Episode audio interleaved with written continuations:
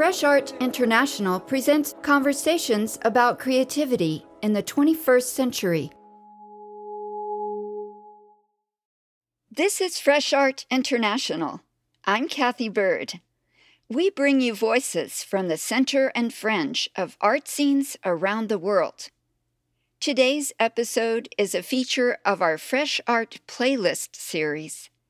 We're inviting artists, curators, architects, writers, filmmakers, cultural producers, and other listeners to share episodes that inspire them. From a small coastal community in Jamaica, Nadine Hall is an emerging artist with a BFA in textiles and fiber arts from Edna Manley College of the Visual and Performing Arts. She explores ideas of identity, gender, race, and power through mixed media installation, fiber sculpture, tapestry, and fashion. Here, Nadine Hall introduces the episode Diaspora Vibe Art with Caribbean Roots. The Diaspora Vibe episode from the Fresh Art Archive is my favorite. A dream come true story to share. Kathy Bird recorded a conversation with me in summer of 2017, just before I traveled outside of my homeland, Jamaica, for the first time. Diaspora Vibe Cultural Arts Incubator had invited me to Miami to spend one month at Fountainhead Residency. Two years later, I've returned to South Florida. I'm here to pursue an MFA in sculpture at the University of Miami with a three year scholarship. In this episode, you'll hear my voice and the story behind the first step in my incredible journey. Today, we're celebrating contemporary art with roots in the Caribbean and Latin America. To situate the subject, we're going to share a conversation recorded in 2014 with Franklin Sirmans. He's currently director of the Perez Art Museum in Miami. At the time we spoke, Franklin was contemporary art curator at the Los Angeles County Museum of Art.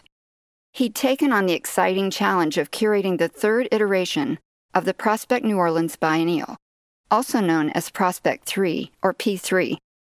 You'll hear Franklin refer to Dan Cameron.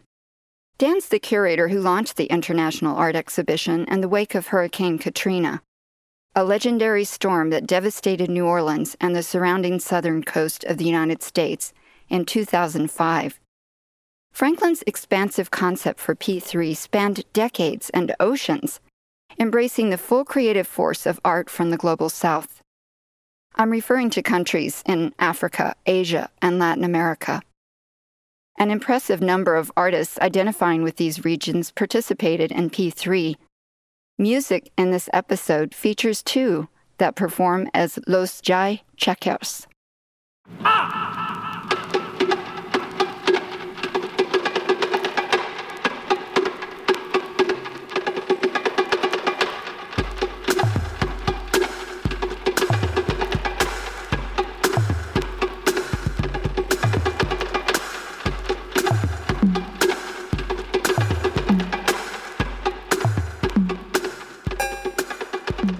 First and foremost is that the show or the exhibition and the project really began with Dan as a sort of not reaction, but in the wake of Hurricane Katrina.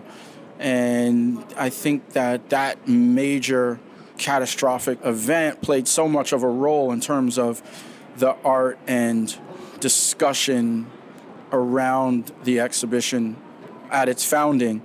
And I believe that now, at this point, further removed that we can do something quite different. So we are drawing upon a thematic that, you know, includes aspects of New Orleans very specifically, but not necessarily that one event. Franklin introduces the biennial's subtitle, one that evokes a very ambiguous sense of place. The exhibition for me is um, something that is subtitled somewhere and not anywhere. And so there is this very strong focus on that place, and it can't be done anywhere else by any means, but it is also wide enough to encompass many different ideas and many different places and artists. So I'm hoping that that's what rings true and what that's what people are left with. That would be considered your curatorial vision or your philosophy that's behind how you're organizing this exhibition? Well, the philosophy very much comes out of a research and experience in thinking about these type of biennial exhibitions and how they have been used historically. So I think the approach begins there. Franklin says that books are often where his curatorial projects begin. For me, literature always provides a sort of jump off point. And in this case, you know, I had been thinking about several different epic kind of novels, if you will, because that's what I do, and that's kind of where the approach often begins. And have settled on a book very specific to New Orleans called The Moviegoer by Walker Percy, which takes us back historically, of course, to the late 50s and early 60s. That plays a really important role, and I think that although there are works that span all the way back to the beginning of the 20th century, that our discussion is very much in the here and now. The 2014 U.S. Biennial thinks about existentialism, exoticism, and other idiosyncratic ideas. I would say that the moviegoer provides inspiration as a sort of existentialist, discursive kind of text in which things happen very subtly and perhaps poetically and that the surface of that book is in New Orleans, but again, it could be anywhere else. And really, at its heart, it's about people and how do people see each other. So for me, visually, that relates back to two artists. One is Paul Gauguin, and one is Tarsila do Amaral, uh, Brazilian artist. And there's a conversation between those two that's happening and has to do with how we choose to see each other. And I think that comes out of a reading of the book, perhaps. With Gauguin, there is, uh, I think, an interesting side where it's trying to find himself in this sort of other, this exoticized other, perhaps. And then with Tarsila, she's trying to define another, as in define what it is to be Brazilian in the 1920s Franklin talks about a 1928 manifesto that shaped Tarsila's perspective and introduces some of the 21st century views in the biennial. That relates very much to a manifesto called the Cannibalist Manifesto or Anthropophagia. And so, this idea of eating the other in order to show one's true self. So, she's talking about the Brazilian identity around native, African, European, and it can't be one without the other. So they're coming at these ideas around the other from two different viewpoints, from two different places in the world, from two different cultural experiences. But I think there's something interesting in that dialogue. Moving forward from there, I mean, there are several nodes of sustained thought or interest that artists will address. So you have artists who are interested in crime and punishment, for instance, in a very universal way. Artists who are interested in the South. Uh, in fact, there is a sort of smaller exhibition that is part of the general exhibition called Basquiat and the Bayou, which is very much about the American South, about the Mississippi River and the area. And then there are other ways of addressing that and to think about the Caribbean, to think about South America, to think about Central America, think about Latin America as a node and not as the margin, but as the center. The lower Ninth Ward, a neighborhood devastated by Hurricane Katrina, was the focal point of Prospect One interventions. I know that Prospect One and Prospect Two as well had a relationship with different communities. Like Mark Bradford did a project within a community, and Wangechi did the project in the house that was missing. And I'm wondering how are the artists working in communities or within mm-hmm. environments this time? Well, those specifically in the past were all in the lower ninth ward.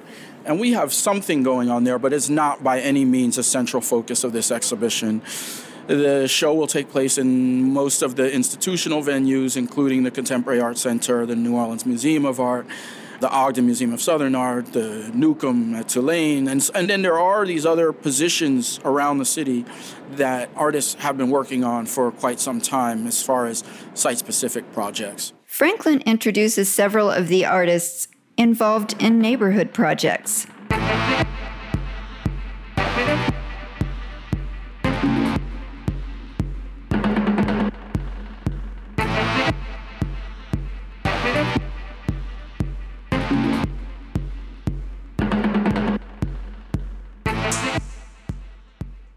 There are several of those that are at play one is with uh, duo Los Jaichackers, another is with the artist Theaster Gates, another big one is with the artist Glenn Kaino.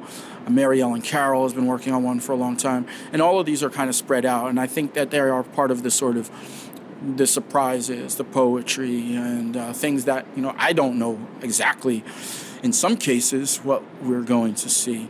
And one of the ideas behind that, though, that touches upon, I think, what you're mentioning of the lower ninth ward past experiences is that there is a concern within this exhibition for leaving something in New Orleans and not just doing a biennial that comes and goes.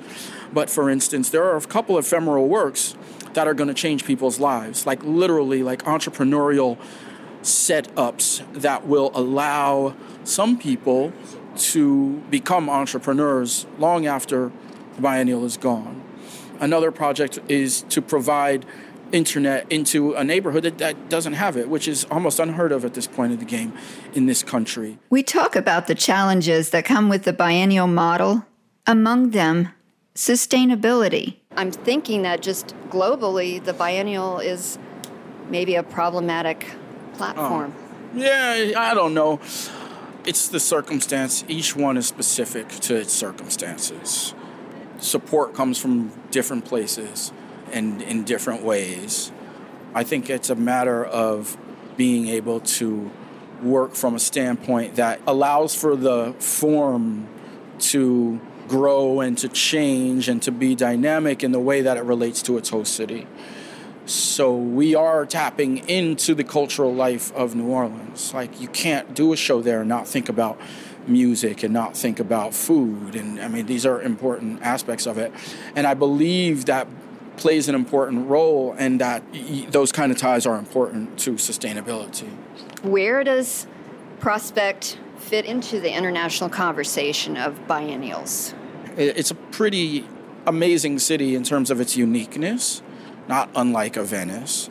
It's a city that has a lot to offer in terms of cultural activity, and it has a lot to offer as a site of disruption in some ways, or as a site of interest in terms of American history, in terms of American politics, in terms of right now.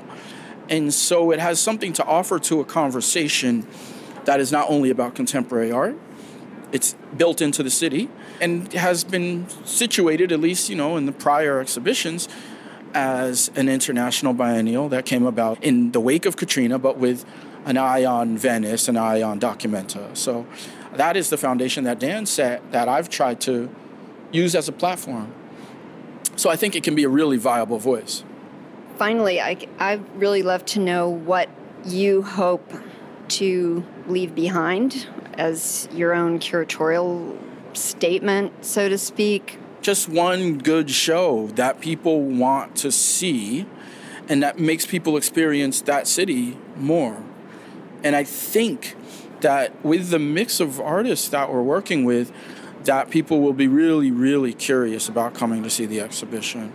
And that the platform provided is one that honors the place in which it takes place while also opening up a dialogue or a conversation with everywhere else. Good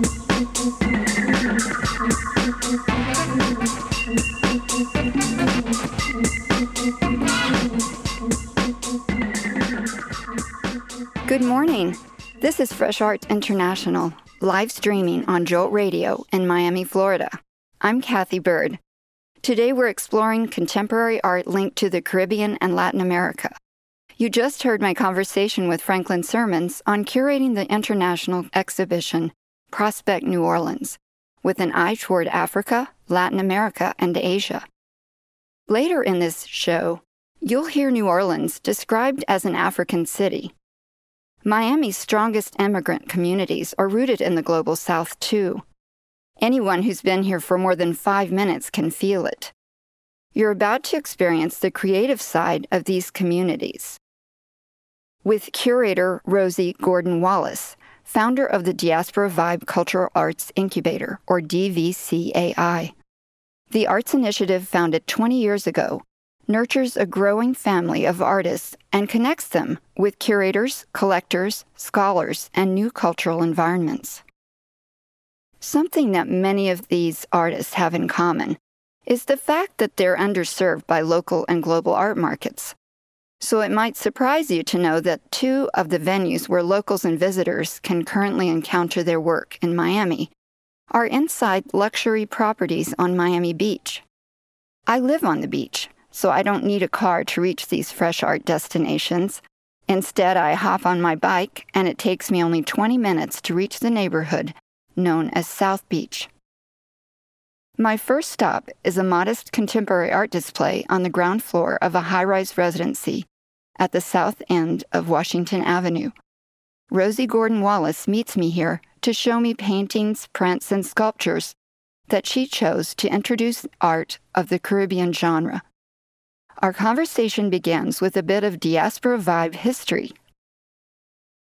In 1996, when we just started, we started with a single goal of just having an exhibition space. So the Diaspora Vibe Gallery, which is a space in 1996 to showcase the artists. Artists were coming back to Miami from major colleges, Chicago Institute, Pratt, um, you know, all over. And they were not being received in a way that would help them to enhance their work. And is this all taking place in Miami? This is all taking place in Miami. It, that was the initial starting in 1996. We rented a space at the Bakehouse Art Complex, actually two spaces, and then, then it became three spaces. So I started in my living room. I got the guys together, and as a matter of fact, Kathy, Asser Saint-Val, whom you're going to speak to, was one of the first artists that started with us. So we have come 20 years full circle, and none of us have gotten any older. That's right. the energy is so obviously uh, there, strong, continuous the passion is there. Absolutely. And the community that you're building through it. I think that's one thing you and I've talked about right. before is the importance of community. Right. I mean, it's important community for artists in general, but artists that feel like they're at the fringe, that they're not at the center of attention, that they have to fight every step of the way to be recognized. That community is critically important. And, and, I want to add to that um, we're all immigrants. And, you know, in 1996, the issues of immigrants are the same as the issues in 2017. And, and maybe more profound. Well, they're, they're there. They're there. Then there is multi layered. And what happens in terms of the contemporary artist is when you work from the periphery, coming in without any generational memory, without any grandfathers, without any uncles and aunts to call to make the connection generationally for you, you're really starting from ground zero. So that for me became uh, my inner mantra that said, I don't want another Caribbean artist to have these difficulties, especially after having done the things we have told them to do. That's go to right. school, go to a four year college, you know. And so. in spite of that community, many yeah. artists feel isolated in their practice. Right. Anyway. No matter where they live. And these artists, though, growing up in isolation, literally right. on floating countries, right. countries that are surrounded by water, it's not easy to get around, to get people to come to you unless you're a tourist destination. They're not coming there for art necessarily unless you push it. Right. And, and I must say that the initial group of artists had all made the transition, the immigrant transition from country to the mainland. And Miami, as you and I know and feel and live every day, is just another Caribbean state. We are a part of the US, but in truth and in fact, there are more of us that have come from that archipelago of islands than those of us who were born here. And even the, the uh, the people who were born in the United States have come from other states. So I always joke and said if you came from Iowa or Idaho or Mississippi to Miami, you're an immigrant because you, you face the same outsider issues. There's a third language that's used here in Miami too for uh, even, uh, well, I know one of the major founders of funding for the arts in Miami, the Knight Foundation has all their application forms in Spanish, English, and Creole. Yes, and and and um, commendably so. Um, just today, as a sidetrack, we were talking in our docent meeting about the fact that the Perez Art Museum Miami has the dual labeling.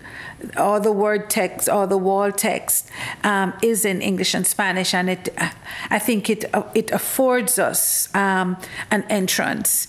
It's another layer of gentility as well. So, yeah, so it it's um, it is exciting to be able. I I I know that the years have passed, and I know that um, chronologically, 20 years of work, dedicated work, of difficult work has been done.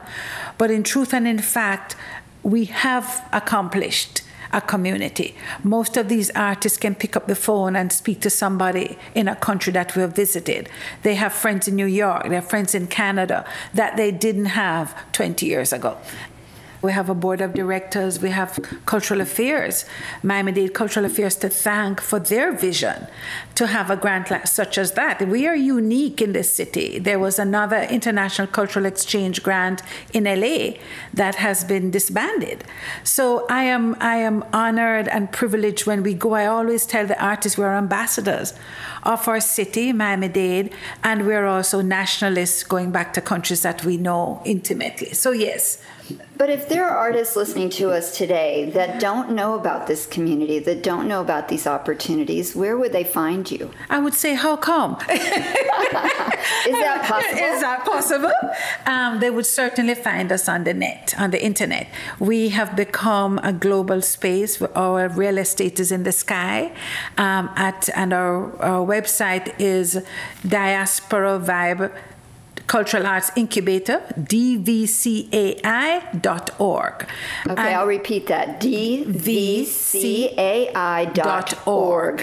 And um, I know it sounds as if it's complicated, but each and every one of those words have meaning that we have been able to tag our work to. Let's talk about that then. Yeah, yeah. Okay, diaspora. We're talking about the Caribbean 1996, diaspora. Kathy, when we started talking about the word diaspora, um, many of my friends who came to the bakehouse would challenge me as to our use of the word, especially my Jewish friends. They would they they thought that they had zip coded that word. And in truth and in fact, the Jewish diaspora was properly defined now in 2017, you hear it all the time on the radio, um, in common conversation. Many cultural diasporas. That's right. That's Not, right. No one owns that word. To our credit. To our credit. So that word was purposeful. Cultural because we represent many other cultures. It's not, we are. I'm not a Jamaican um, incubator. We are a Caribbean incubator. What about vibe? We missed vibe. The vibe we missed. We didn't miss it. I was just going over it. The Jumped vibe, over it. Kathy, we can feel it just sitting beside each other. That's right. There is there is a palpable um, excitement when you go to those uh, those islands in that archipelago, and you and I know because you travel a lot, and I love hearing your your stories. We know that the Caribbean uh, is defined usually by islands that touch the Caribbean Sea. But there is an emotional Caribbean, there's a geographic Caribbean that is way beyond that sea. And so that is where the, the, the, the, pulsating vibe comes from. And then I'm a scientist, so the incubator, when you incubate something, you know, I used to work in virology and microbiology, and when we had our chicks that we incubated, the day old chicks. It was amazing to watch them in a temperature that encouraged growth. The word incubator in Diaspora Vibe Cultural Incubator was purposeful. I'm hoping that we have um, not only nurtured our the artists, but that we have given them a platform that through nurture they can come to full realization and maturation. And through community, they can feel uh, a sense of belonging. And the arc of creating the work from brain to heart, heart to brain, to canvas, right? And then to the public, and then to a collector, hopefully to a museum. We have a couple of artists who have their work in museums. Um, that arc is brings me great joy. Good morning. This is Fresh Art International. On today's show, we're talking about contemporary art with strong ties to the Caribbean and Latin America. I'm with Rosie Gordon Wallace, founder and director of the Miami Arts Initiative known as Diaspora Vibe Cultural Arts Incubator. We're sitting in the common area on the ground floor of a luxury high rise on Miami Beach. The Diaspora Vibe has just begun to activate this space. A couple of weeks ago, Rosie introduced me to Asser Saint-Val, one of the artists whose work is on view. I asked Asser to meet us here. He's just home from a residency in Santiago de Cuba. The second largest city in Cuba is a 10 hour drive from Havana at the tip of the southeast coast. Let's listen to a few minutes of sound from the short documentary that Santiago filmmaker Jorge Morcillo produced about Acer Sanval's performance project. A la misma vez, cuando finalmente hicimos la apertura y pudieron tener la oportunidad de ser parte de este arte, eh, hubo momentos que también la gente está un poquito reservada, está un poquito cuestionando que, que cómo es y qué voy a sentir y qué tengo que experimentar. Unas voces así extrañas, no sé. ¿Lo que probaste?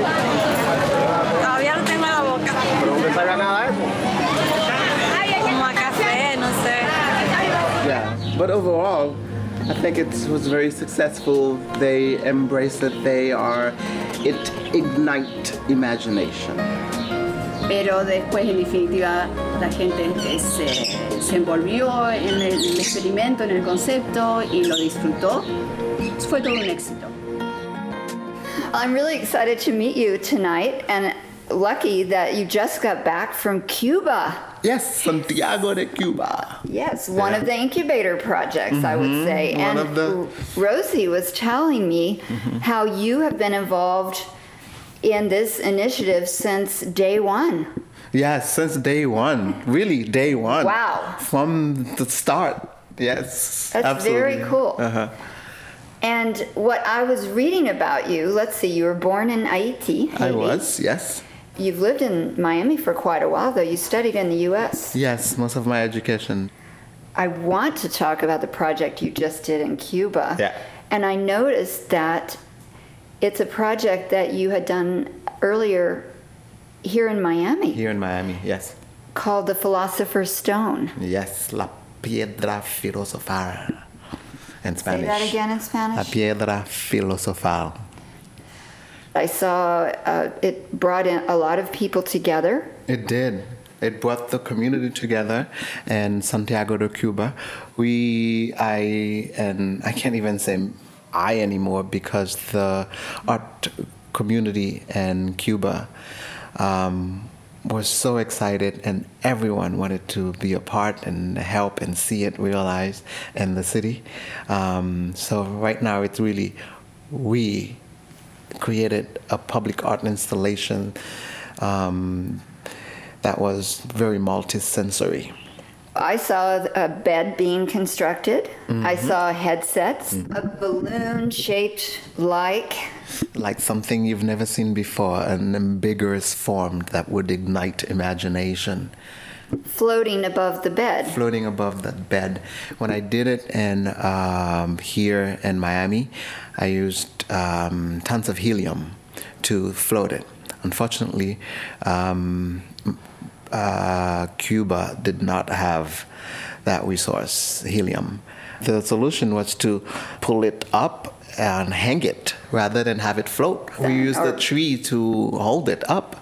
It was amazing. The community, the public, the artists, they were all inspired. Even people who were not artists were inspired because this is something they've never seen before. Because Santiago de Cuba, um, art culture, it's, they call it uh, arte plástica. And here we would call it mostly modern art, where artists are using basically very um, um, more medium that are more traditional. I was just going to say traditional media, Yeah. not expecting this multi-sensory experience. So there was a bed, and I saw the bed being blessed.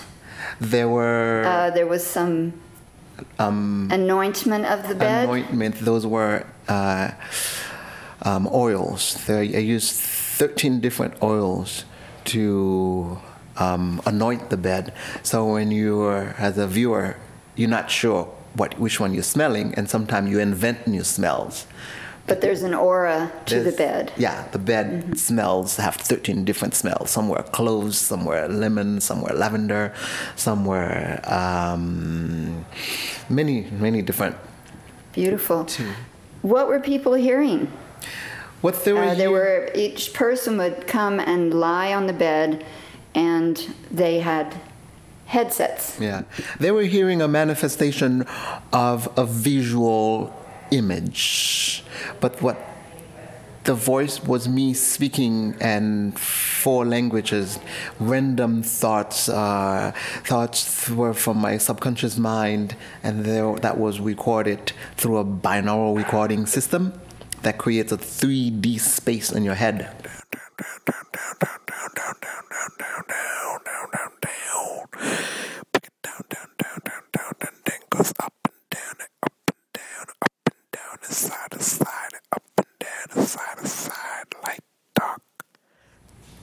They were invited to lie down and have this listening experience. Uh-huh. They would invite to lay down, wear the headset, um, indulge into this uh, surreal space um, using all their senses, um, uh, especially the sight and audio as well as taste.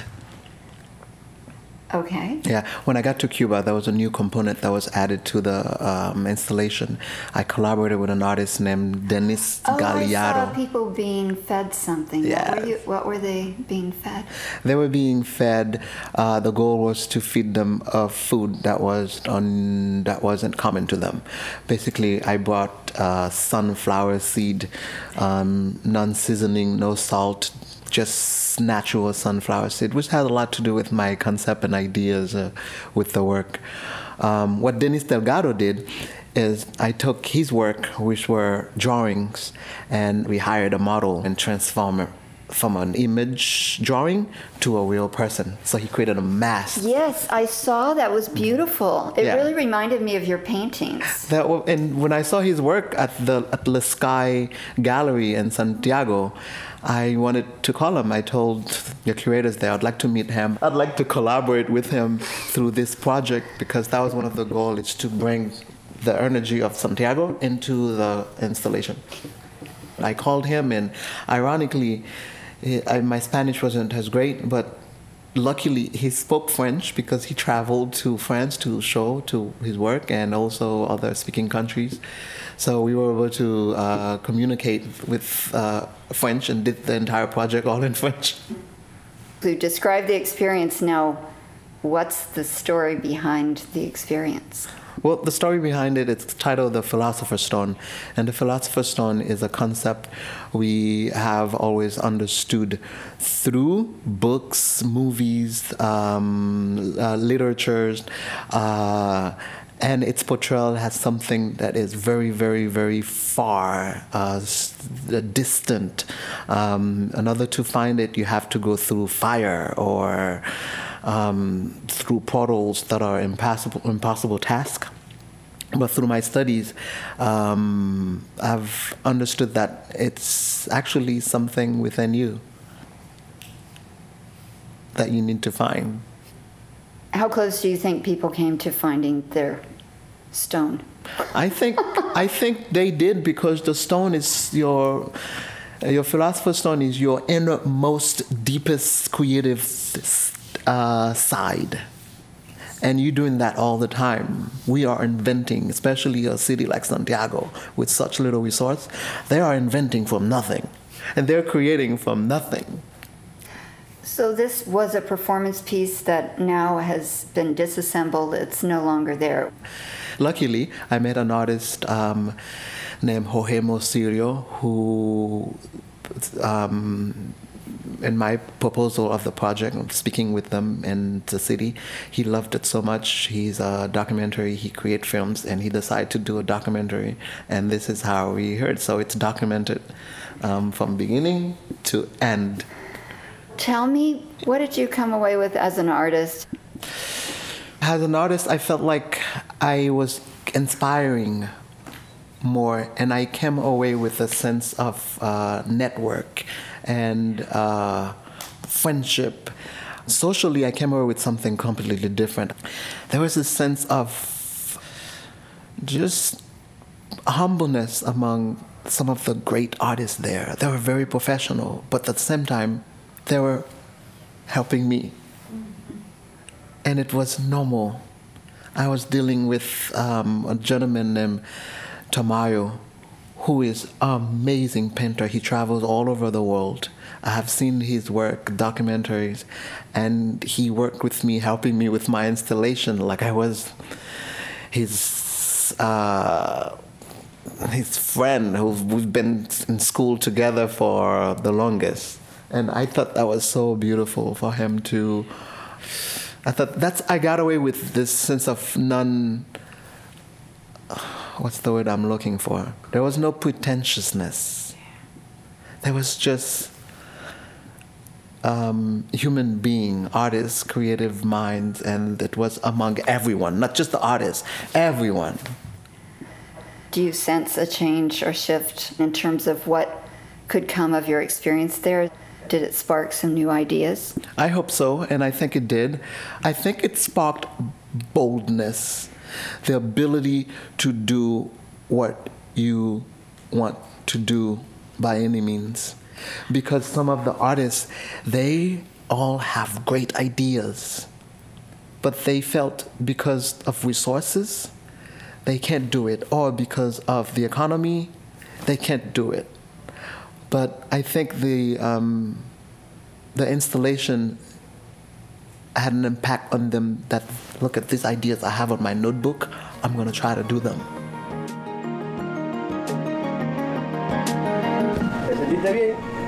Yeah? Imagínate nosotros. Okay. Imagínate nosotros. What does that mean? He We'll says that if, no, if you feel good being here, imagine them. They're like ecstatic. Oh. Good morning. This is Fresh Art International. We just shared conversations with two members of Miami's Caribbean community, Rosie Gordon Wallace and Asser Saint-Val, who's just returned from a residency in Cuba. Now you're going to meet another artist who benefits from Diaspora Vibes residency program. Gerard Caliste was born in New Orleans, Louisiana, where his grandparents raised him. He's had tremendous fun and great success making art since he was a teenager. Houston is currently his home base, but he doesn't seem to miss Texas right now. For the past few weeks, Gerard has been in Miami making art in a big studio space on Bird Road. This is his second visit to the city. We meet at the Betsy Hotel on South Beach, where he's presenting an informal breakfast talk. Here's Rosie Gordon Wallace introducing him to a room full of curious artists, writers, curators, and collectors. I want to introduce to you Gerard Caliste, who is the artist of the moment. Mm-hmm. Gerard, be yourself, take us on the journey, and we want to tell you that it has been an absolute joy to host you at 4726 and to host you at Diaspora Vibe Cultural Action today. Thanks. Um,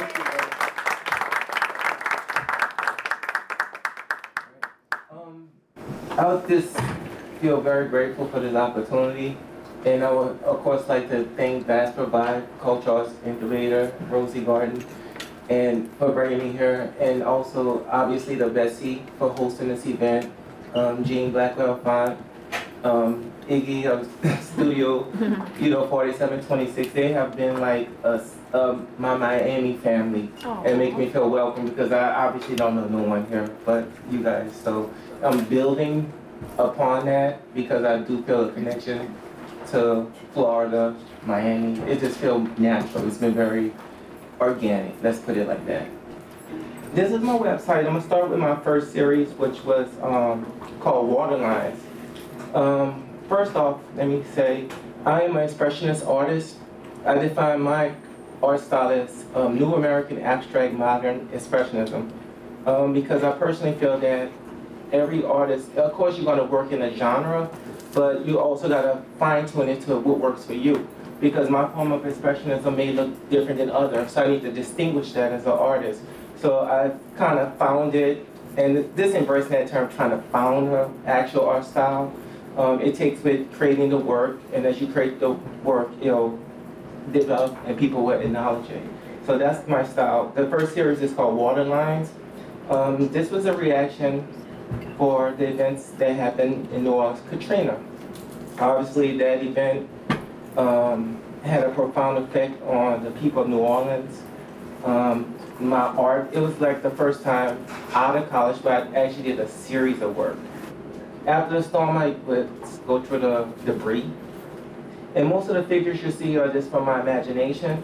Um, I do reference real people sometimes, but the story I wanted it to, like, I guess, contain the human soul of the people of New Orleans, just the diversity.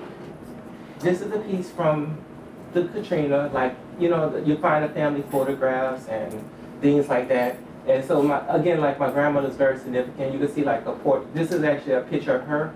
I mean, I have the original picture of this Xerox.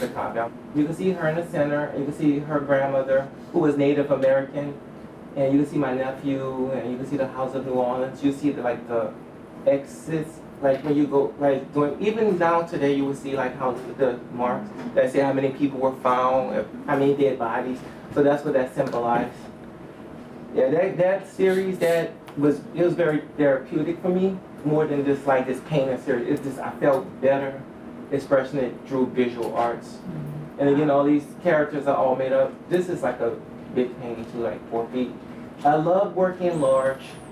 Um, I just don't have that space. That's why um, I guess organizations like BAS provide to provide a space where artists like if you guys go to the studio, you was is this the walls where you could just I can't do that in Houston. I really can't. and so to do that to work that way, like I naturally work because I'm an expressionist. I work like that. I'm not. You know, I do that sometimes. You will see the difference between my paintings where I could do this and paintings where I could do that. And I appreciate both. But just having space for artists, even if a person can't contribute dollars, if they could contribute space, mm-hmm. I mean, that's just crucial, you know? Scrolling through a library of images on his website, Gerard Caliste shows us lots of work intense paintings, drawings, and assemblages made from all sorts of media besides paint, including chewing gum wrappers, wire, boom boxes, and his own shirts. The room is abuzz after his talk. So great to just have heard you talk about your work. Thank you. I appreciate it. Um, it was wonderful to be able to share um, my, you know, my artistry. Everyone was very impressed with the stories that you tell in your paintings. It sounds like you've had opportunities along the way that people have understood your talent. They felt it. They've seen it they've helped it unfold, and that this uh, diaspora vibe is, is maybe one of the latest chapters. Yeah, it definitely is, and I believe that when things like you put that intent in a universe, it's going to manifest its, itself into different ways and just have an opportunity to still be in painting and art after all this time it just never stopped. And to, to having different platforms to build upon um, has been a great opportunity and i just go for the ride and let it evolve naturally. Like i said space is very important. Having a facility to create and that's the most important aspect of the journey what do you hope will come of this particular residency out of this time that you spent in Miami? What's your My anticipation?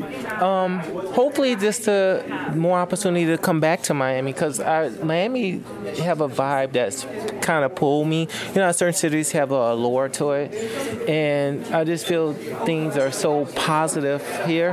Like just the people I'm meeting, just the energy. I'm all about energy, and the energy here feel comfortable for me. And so my end goal is to just to be invited back. Good morning. This is Fresh Art International. We're streaming live from Jolt Radio in Miami. Our conversation is about contemporary art with a connection to the Caribbean and Latin America. You just heard a few minutes of a talk that Houston based artist Gerard Caliste presented at the Betsy Hotel on Miami's South Beach. His second residency experience makes him eager to spend more time here. Now I'm making a couple of calls to introduce you to the next two artists making their way to Miami for a Diaspora Vibe residency. First, I reach out to Nadine Hall on the island of Jamaica. Nadine is an emerging artist who recently earned a BFA in textiles and fiber arts. Her work explores the impact and significance of family legacies. I know that you're headed to Miami soon, very soon, on a residency.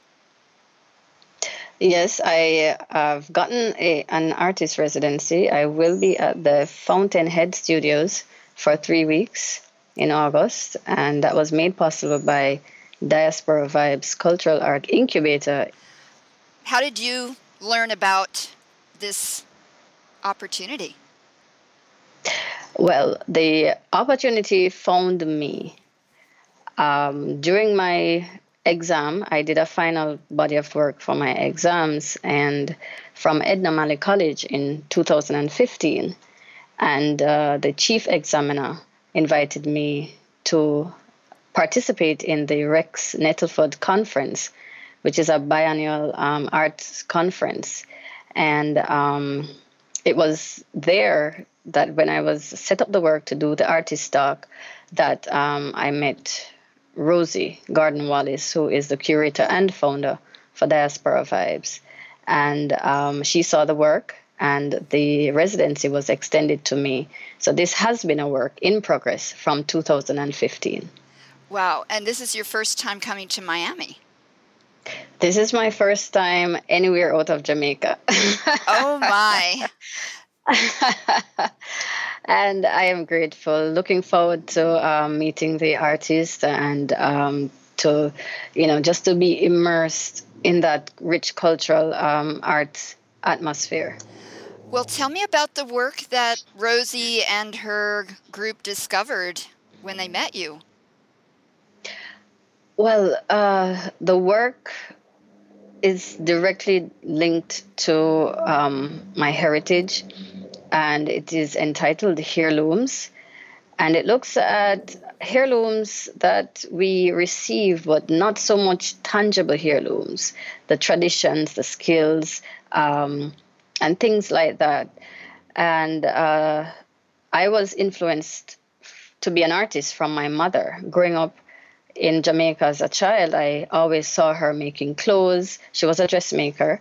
And um, that influence was so impactful on me that I wanted to be like her and I wanted to extend her legacy. So the body of work um, explores her influence on me as well as um, giving a platform for me to further extend that legacy. My mother did not go to high school, she did not go to college. I took it a bit a, a step further graduated from college with honors and um, looking forward also to doing my master's and to take it to that scope and an international platform also that this residency has given me the um, privilege to start that process of getting the work to that scale. When we were talking a few minutes ago, you mentioned that you're from a family of makers. Yes, indeed. My dad was a carpenter, my mom, a dressmaker, my grandmother, um, my maternal grandmother, she also did dressmaking. Um, her brother was a draftsman and a builder.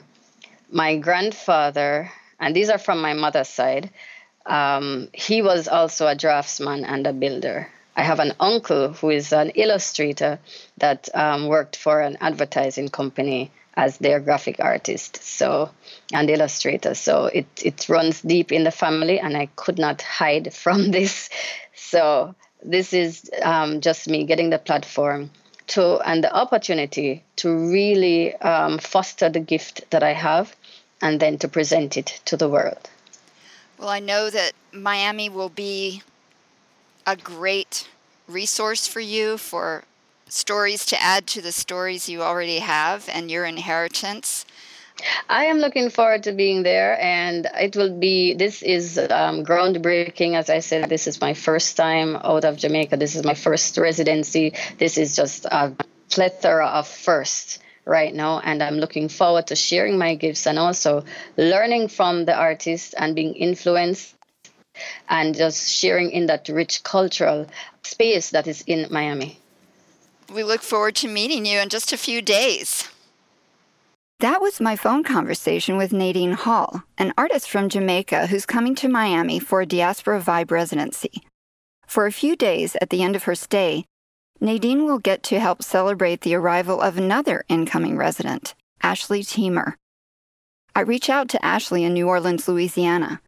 That's where she was born and where she now lives and works. Ashley's art explores the complexities of Black femininity through painting, collage, and animation. I'm really excited to talk to you today because I know you're headed to Miami on a residency. Tell me about it.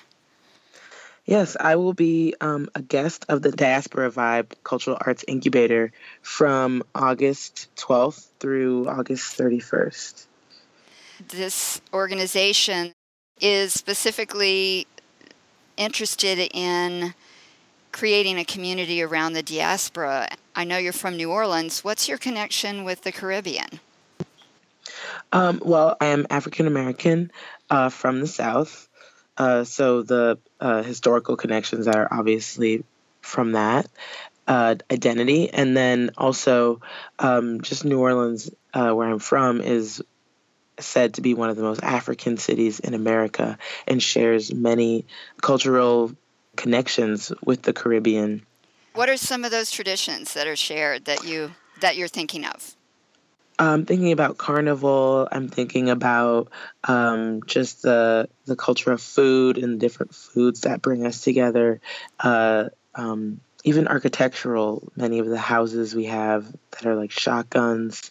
Um, are connected to different uh, Caribbean places and um, the art i mean the art the parading the adornments of people um, costuming and i think just a general uh, type of attitude that comes from being in a tropical climate I completely understand that. I think you're going to love it here. You've never been to Miami, right? Yeah, this will be my first trip to Miami. Super.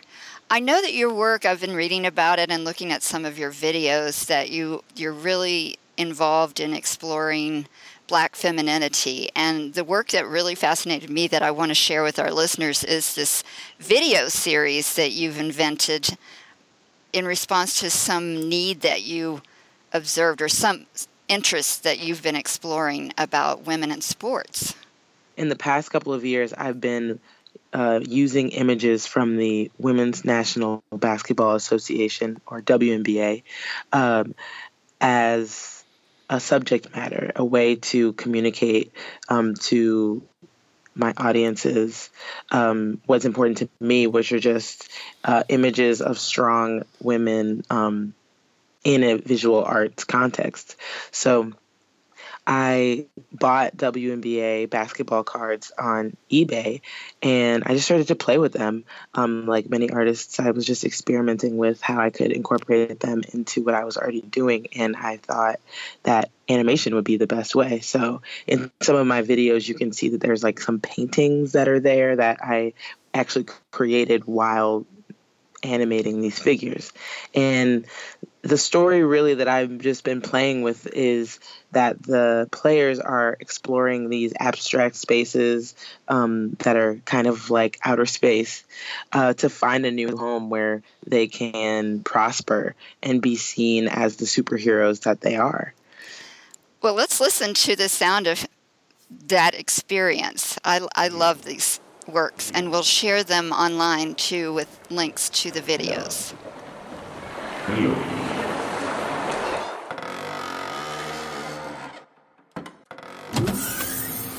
Come on in. Come on in. Come on in.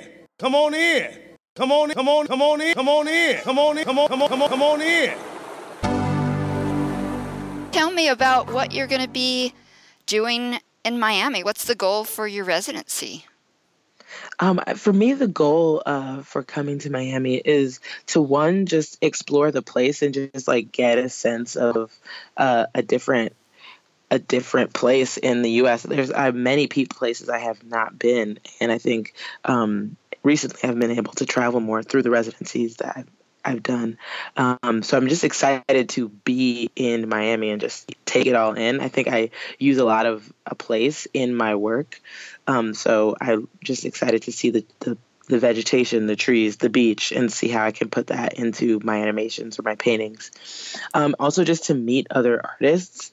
Um, the Diaspora Vibe Cultural Arts Incubator uh, is a part of a community of artists and curators and art enthusiasts and and so I'm super excited also to just be immersed in that group and just have conversations.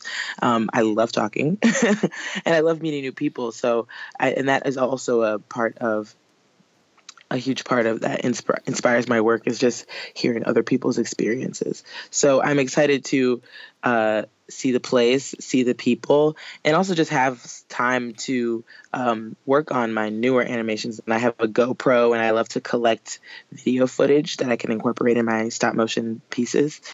Um, so just like being a sponge, I think, is really what my overall goal is. Well, I'm excited that you're coming and look forward to welcoming you to Miami. Thank you.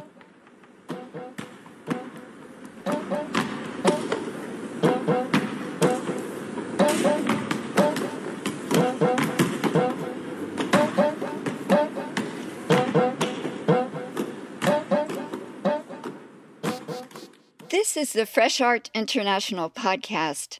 I'm Cathy Byrd. Thank you to Jamaica born artist Nadine Hall, DVCA residency alumna, for introducing a personally significant episode from her Fresh Art playlist. First published on July 26, 2017, this segment reveals the complexity and diversity of contemporary art with roots in the Caribbean. Franklin Sirmans, director of the Perez Art Museum Miami, talks about the pivotal role of art from the Global South in the triennial art exhibition known as Prospect New Orleans. Prospect returns to the Crescent City in November 2020. Diaspora Vibe Cultural Arts Incubator founder and curator Rosie Gordon Wallace and Miami affiliated artists describe how the Caribbean influences their work. DVCAI spotlights the region's cultural impact in the collaborative exhibition Intersectionality Diaspora Art from the Creole City at George Washington University's Corcoran School of the Arts and Design. In November 2019, Intersectionality considers how life stories, memory, politics, myth, religion, and culture have generated the local, regional, and global phenomenon of the Creole City. Visit our website to learn more and hear other conversations about contemporary art. Please take a few minutes to review Fresh Art International on Apple Podcasts and follow us on Instagram at FreshArtINTL. The John S. and James L. Knight Foundation, Emily Hall Tremaine Foundation, Locust Projects, and the Andy Warhol Foundation for the Visual Arts the International Association of Curators of Contemporary Art, and listeners like you make our podcast possible. Go to freshartinternational.com to receive our latest news and give a donation in any amount. Stay tuned for more contemporary art talk.